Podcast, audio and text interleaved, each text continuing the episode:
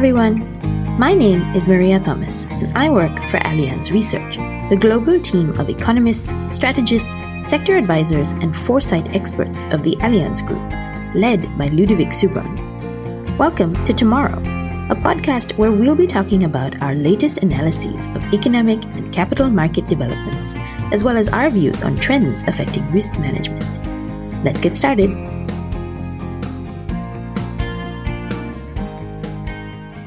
With steep commodity prices and extended supply chain disruptions, exporters face a rocky road in 2022. How do they plan to adapt? In this episode, we find out about the results of the 2022 Allianz Trade Global Survey with Anu Kuhanathan, Head of Corporate Research, and Francoise Huang, Senior Economist for APAC and Trade at Allianz Trade. Hello, Anu and Francoise. Welcome to the podcast. Hi, Maria. Hello. So, to start, can you tell us why you decided to survey companies now?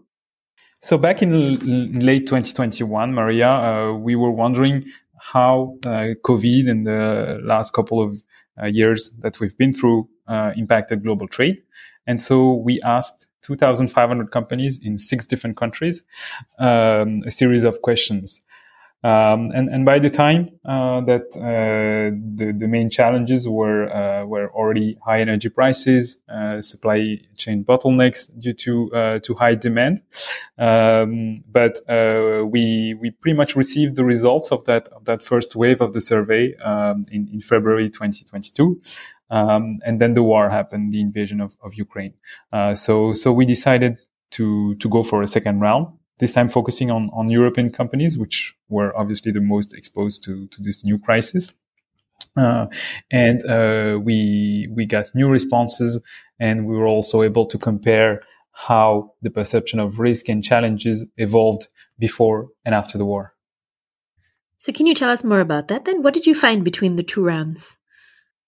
So, interestingly, but not surprisingly, uh, the the perception of risk uh, went up uh, whatever the, the the challenge that we uh, that we uh, questioned the, the, the companies uh, our exporters uh, they uh, they they pretty much had a higher perception of risk after the the beginning of war.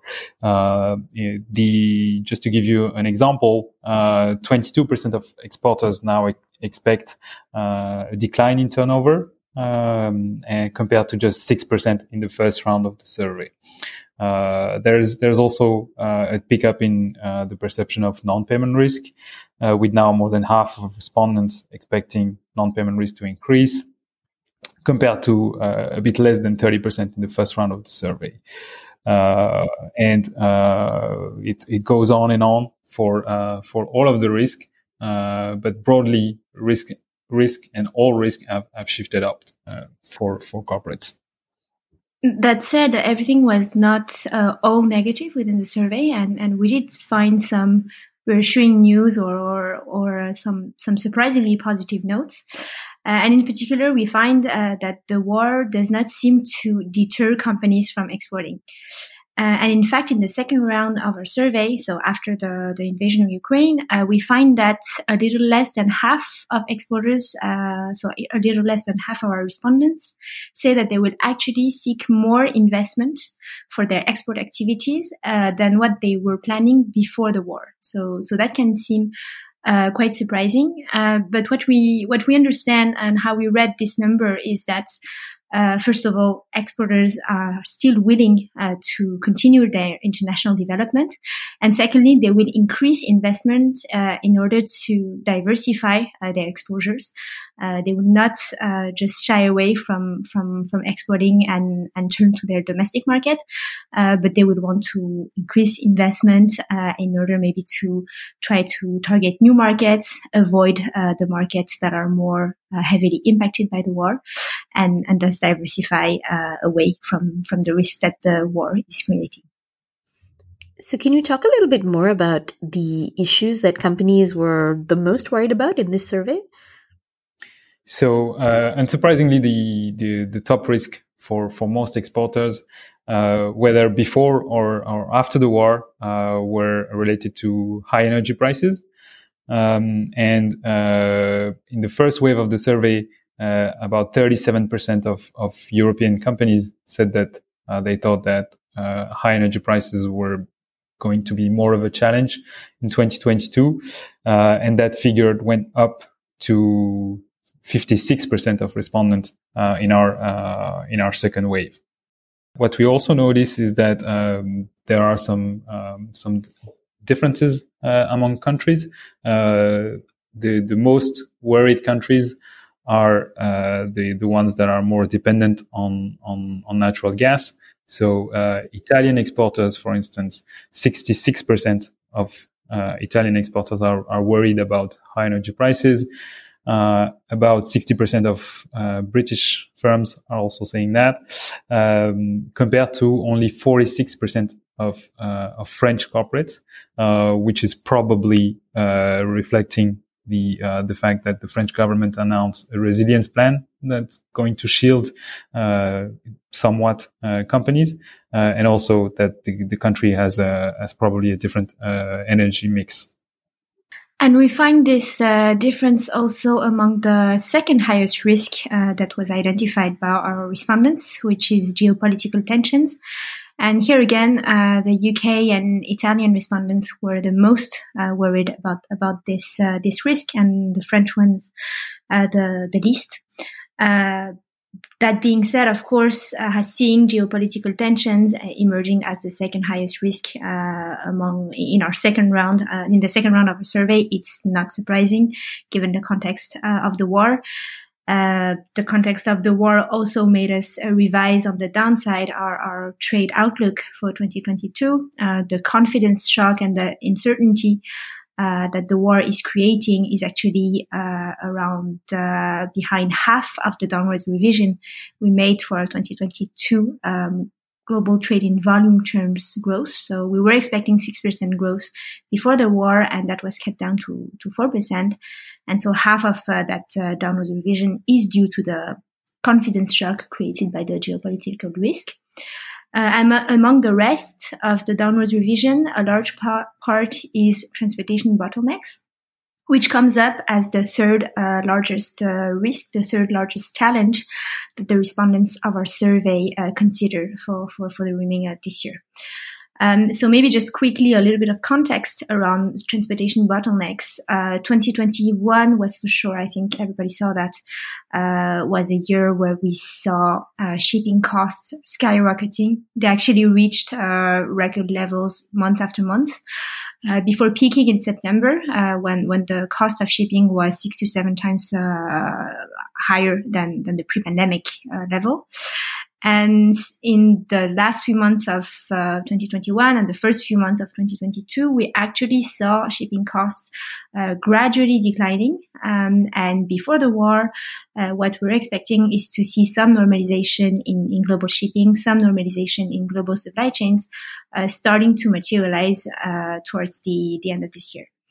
Uh, now, of course, uh, the invasion of Ukraine has changed the expectation. It's not the only factor. Um, what's happening in China, the, the local renewed outbreaks of, of, of COVID-19 and the ensuing partial and full or full lockdowns of some cities, that is also making us delay our expectation of, uh, uh of uh, going back to more uh, normal functioning of, of global logistics and, and global supply chains. Uh, so, so yeah, and unsurprisingly, uh, we have uh, transportation bottlenecks uh, being in the top three risks that uh, experts in our survey identified, and these are likely to continue. these are likely to remain a big part of the global trade story for 2022, pressuring the volume of goods that can smoothly uh, flow between countries on the one hand, and on the other hand, uh, pushing up the cost of uh, trading goods across the world. And what was the most surprising result in this survey? So definitely, Maria, uh, there were some results that made us uh, raise a few eyebrows. Um, one of them being that half uh, of, of, the companies that we that we surveyed mentioned that they they are still hoping for for for some state support. So our first wave uh, of, uh, of, of the survey already revealed that uh, more than half of uh, exporters um, in in all of our six countries uh, actually received uh, state support, and that that allow them to uh, to survive and grow. Uh, but they are two years after the pandemic. Um, they still think that it's the best way for the government to uh, to, to to support them, uh, even though we're talking about uh, Uh, uh, input shortages and supply chain bottlenecks that uh, cannot be solved through through only state support. And if we look beyond 2022, what does the survey tell us about how companies will be adapting to the future of trade? Uh, one trend we wanted to to check with the survey was the trend of digitalization, uh, because of course, even before the pandemic, I think it was uh, one of these themes that uh, we knew was going to be dominant in in the coming decade.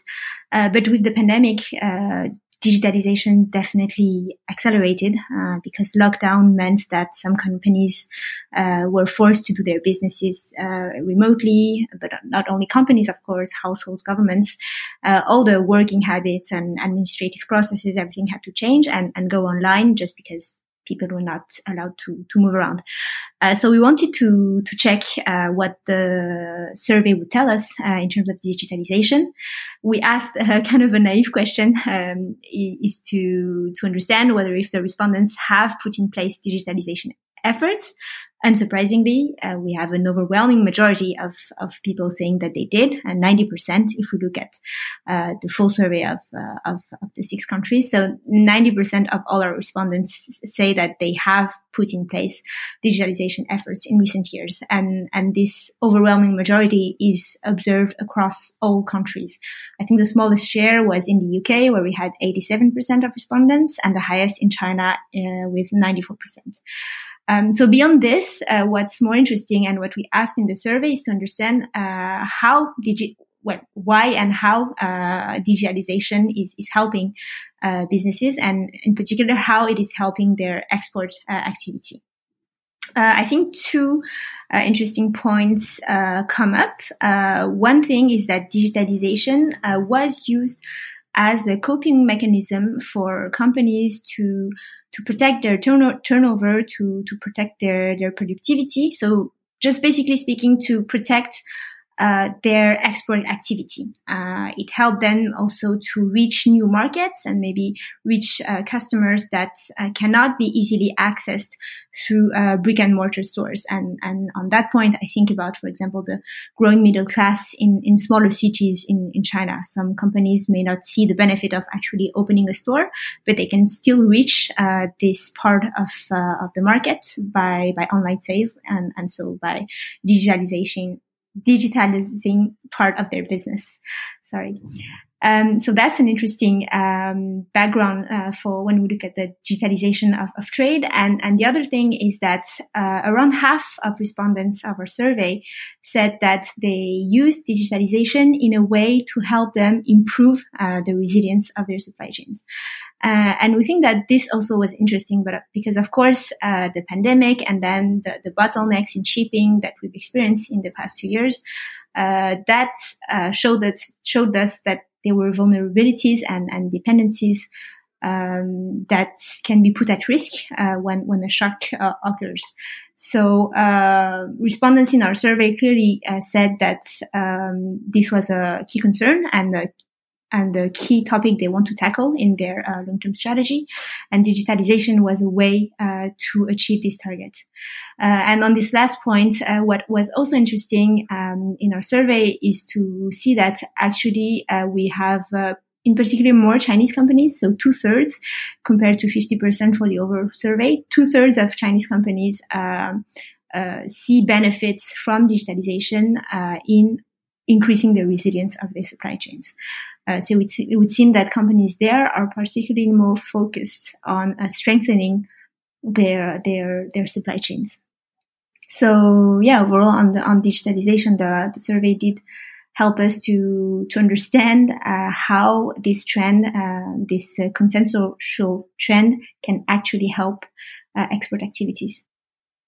Another key trend for global trade is that the future of trade needs to be greener. Uh, and uh, exporters need to uh, to to engage in more ESG friendly practices.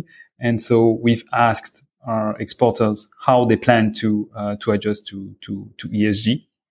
And the, the, the key takeaway uh, from, from our questions is that uh, for now, um, ESG is not a key concern for, uh, for exporter. First of all, uh, it's not reshaping global trade. So only 36% of respondents said that uh, they were choosing export market based on uh, ESG criteria. second, um, most of companies have an attitude of, let's say, uh, go ahead, uh, I'll catch up, uh, meaning that uh, half of our respondents say that uh, they adjust to, to ESG by first adjusting uh, their relations with suppliers.